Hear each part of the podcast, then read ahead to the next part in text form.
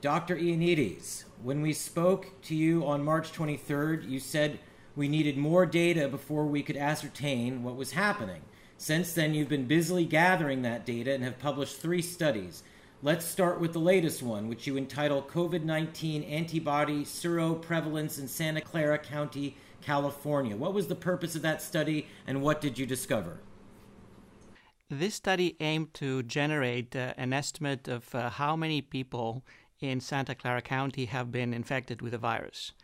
And the way to find out is to try to see whether they have developed antibodies uh, to SARS CoV 2.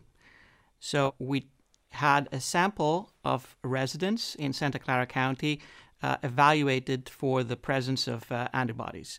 And uh, the sample was uh, 3,300 uh, people who came to be tested.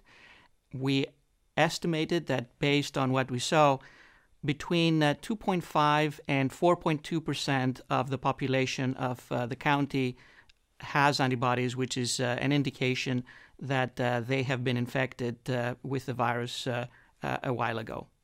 What are your conclusions based on your study?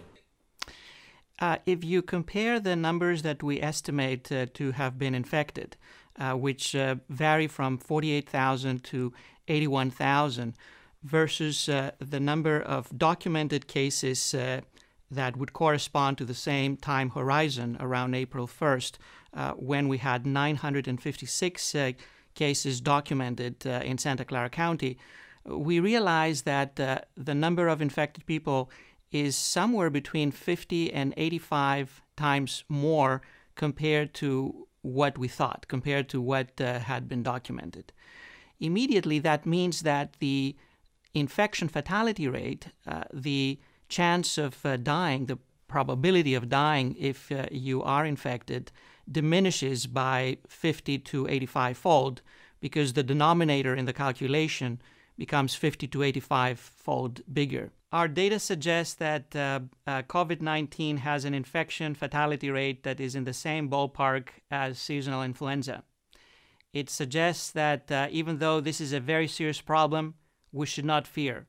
It suggests that uh, we have solid ground to have optimism about the possibility of eventually reopening our society and gaining back our lives. Sooner rather than later, I hope. Sooner rather than later, with full control and a data driven approach.